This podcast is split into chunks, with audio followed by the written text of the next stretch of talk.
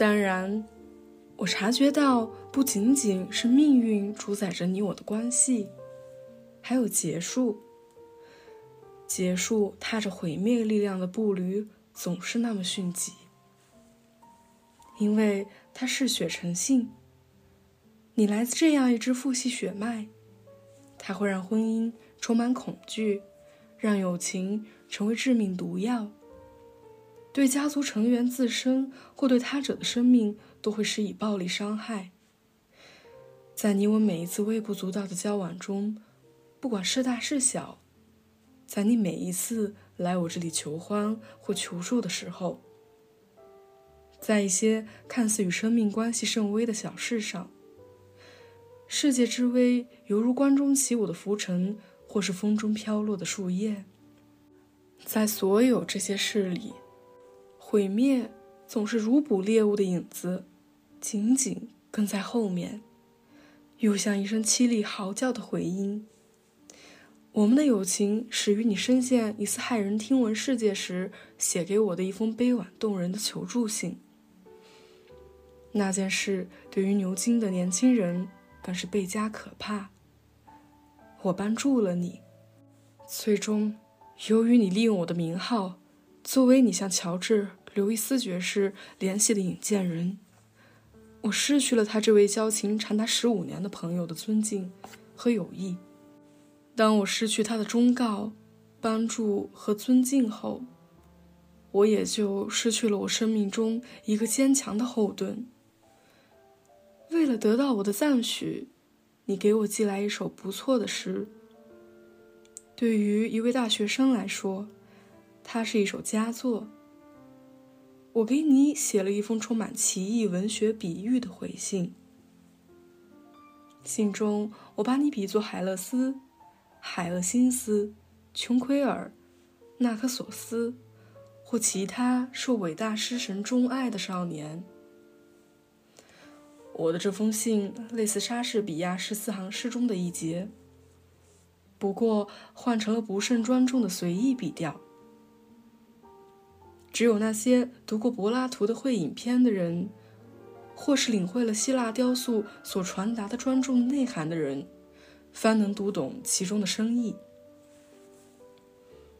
坦白地说，这是我在一种愉快甚至随性的心情下，提笔回写给任何一位将原创诗歌寄给我的，来自随便某所大学的雅士的回信，因为我确信收信者。已经具备足够的才华和文化，能明白无误的解读信中通过文学比喻所传达的奇妙思想。但是，看看这封信的历史吧。它从你手中转到了你的一位令人讨厌的同伴手中，又从他手里传到了一群敲诈勒索的人手中。他的多份复印件在我伦敦的朋友圈传阅。还传到正上演我的剧本的剧院经理手中。这封信引发了种种解读，但没有一个解读是符合我本意的。这封信让社会兴奋不已，谣言四起，说我因向你写了一封可耻的信而要赔付巨额罚金。这一说法也构成了你父亲恶毒攻击的基础。我在法庭上出示原件，让大家看看这封信的究竟。你父亲的律师指控他有败坏纯洁道德的卑劣图谋。最终，这封信也成了对我刑事指控的证据之一。起诉方也接受了这一指控。法官根据道德而不是学识，将他定为一项罪名。我最后因他被捕入狱。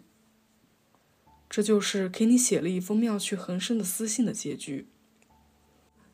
当我们在索尔兹伯里时，你以前的一位同伴写信威胁你，这令你惊恐不已。你央求我帮你去见作者本人，我照办了。这事又给我带来了毁灭，我被迫将你所犯之事挑在双肩负起责任。当你未能获得学位。不得不离开牛津时，你从伦敦给我发来电报，央求我过去陪你，我马上照办。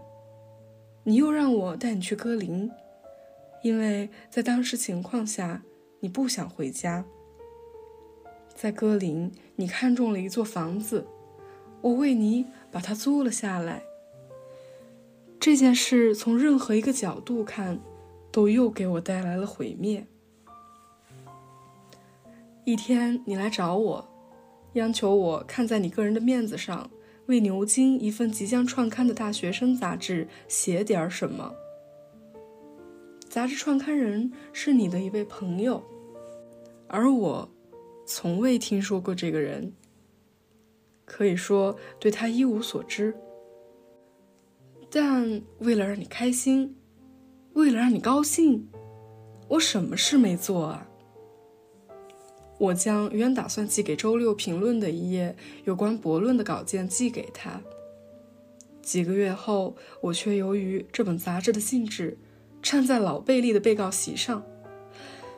他也成了起诉方对我指控的一部分。我被要求为你朋友的散文和你的诗歌辩护。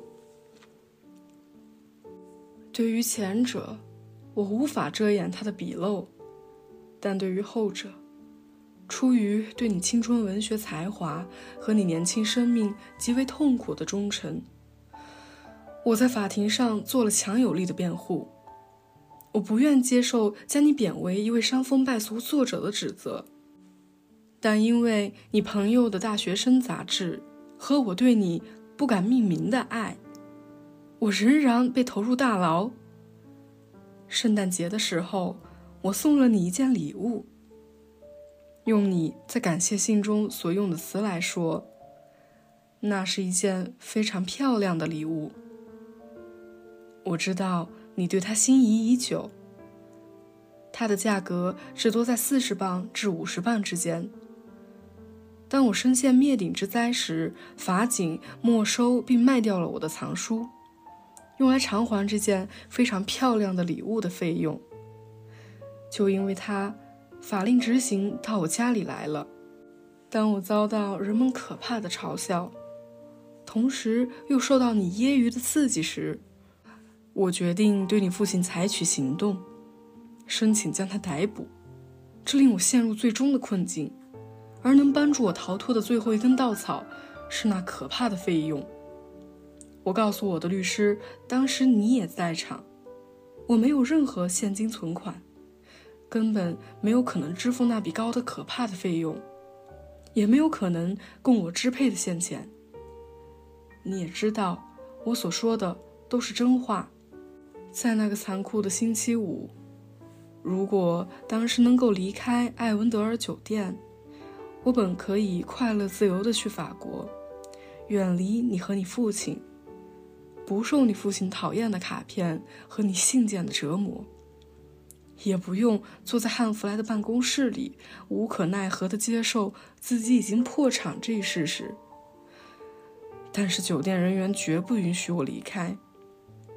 你和我在酒店住了十天，让我倍感愤怒的是，你将会承认我的愤怒是有道理的。你居然最终发展到将你的一名同伴带过来和我同住。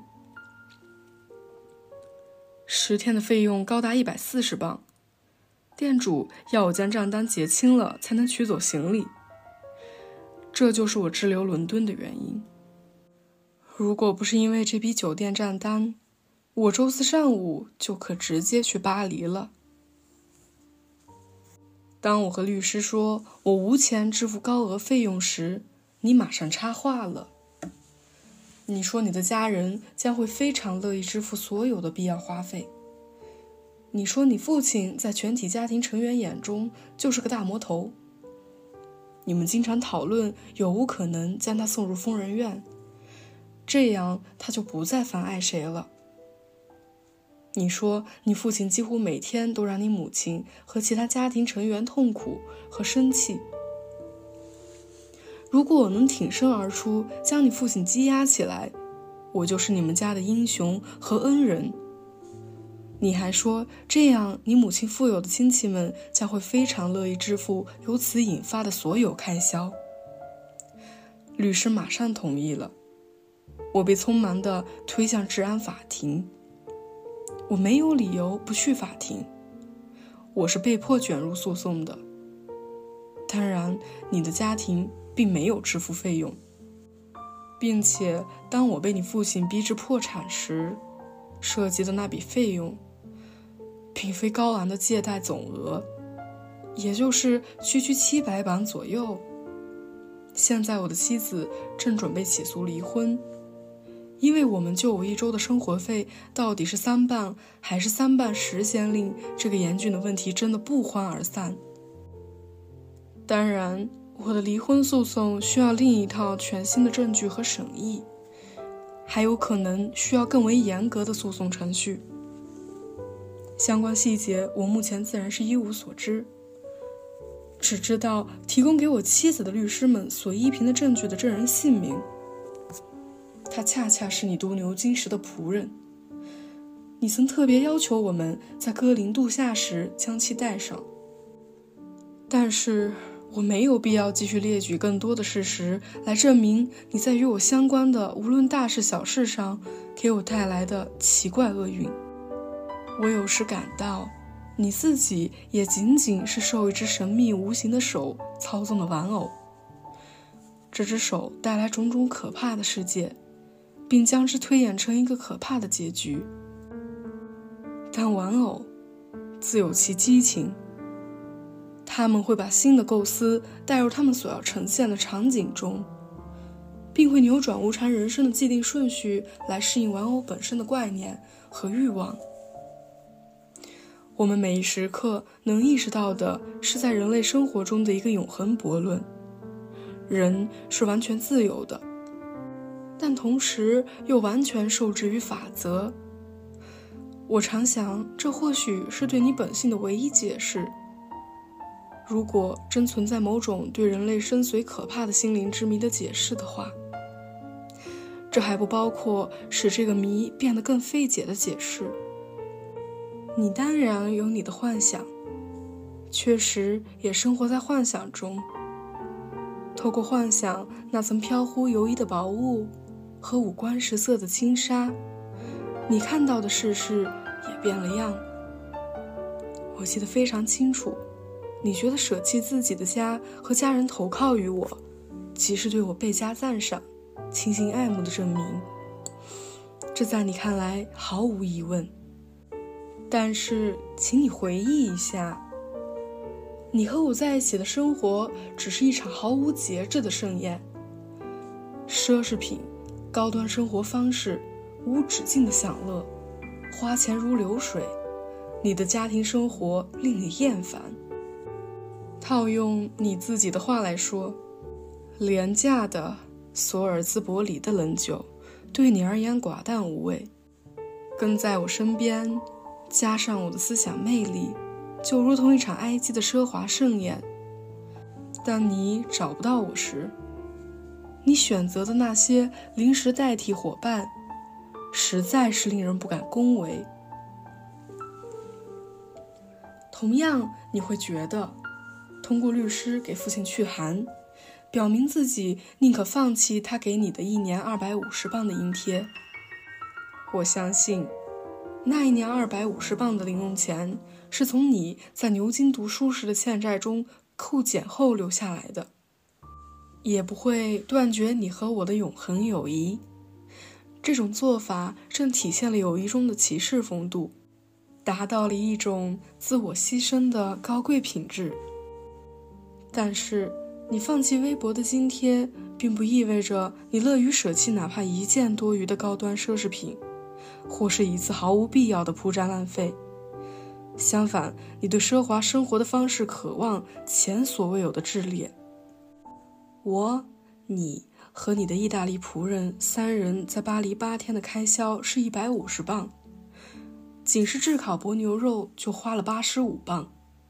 以你想要的这种开销额度，就算你一日三餐仅自己一人吃。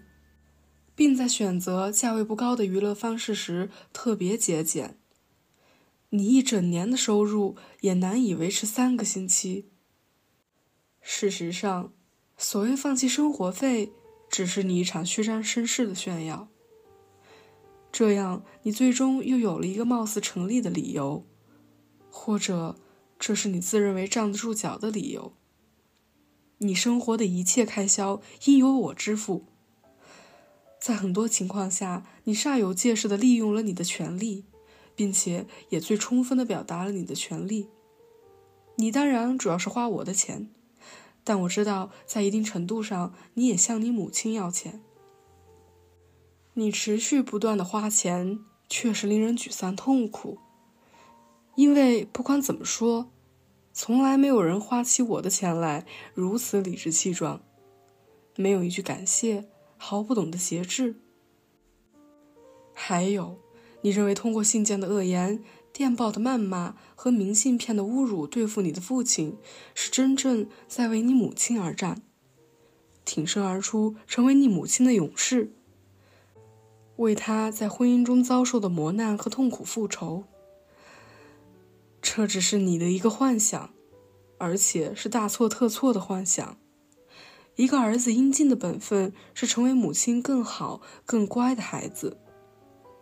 如果你真想为母亲所受的冤屈去报复你的父亲，就不要让他害怕和你谈一些严肃的事情，也不要把一些账单转给他去支付。你应该对母亲更温和体贴些，不要给他的生活带去悲伤和痛苦。你哥哥弗朗西斯。是你母亲不幸遭遇的极大补偿。他短暂的生命给你母亲留下了多少甜蜜的美好？你本应将哥哥作为自己的榜样。你曾试图通过我将你父亲打入大牢，认为这样你母亲将会感到由衷的快乐。你连有这样的想法都是错的。别说你动手去做了。我敢肯定，你彻头彻尾的错了。当一个女人的丈夫，她孩子的父亲穿上囚服被关进囚室，这个女人会怎么想呢？如果你想知道她真实的感受，写信问我的妻子，她会告诉你的。我也生活在幻想的迷雾中，我以为生活是一幕灿烂的喜剧。你是众多雅士中的一员，但我发现生活是一场使人反感、恶心的悲剧，并且大祸将临的凶兆。它的凶恶之处就在于他对目标的穷追不舍和他狭隘意志力的冥顽不灵，就是你本人。生活已经被剥去了愉悦快活的面具，你我一样被这个面具欺骗，走入歧途。你现在能够理解一点我承受的苦难了吧？难道还不能吗？有一份报纸，我记得是《贝尔梅尔报》，在报道我一个剧本彩排时，说你如同影子一样跟在我左右。是啊，对我们友谊的记忆也是如同影子跟我到这里，似乎再也不离开。他在午夜时分时将我惊醒，一遍遍地给我讲同一个故事，一直讲到黎明。他单调乏味的复述令我夜不成寐。而到了黎明，他又开始了，跟着我到监狱的放风场，让我在放风场的时候自言自语，强迫自己回忆每个可怕时刻伴随的每个细节。那些厄运当头的岁月里发生的一切，没有一件不在我的头脑中重现。我大脑中的那个区域已专门隔出来，用以体味和重现悲伤与绝望。你纤细紧绷的每一个话音，你紧张双手的每一个抽动和手势，每一个苦涩的字，每一句怨毒的话，都会重新回放。我会记起我们一起走过的街道和河堤，四周的围墙和林地，钟表指针指向的数字，微风羽翼消逝的方向，月亮的色泽和姿影。我知道，你对你说的这一切，都只有一个答案，那就是你爱我。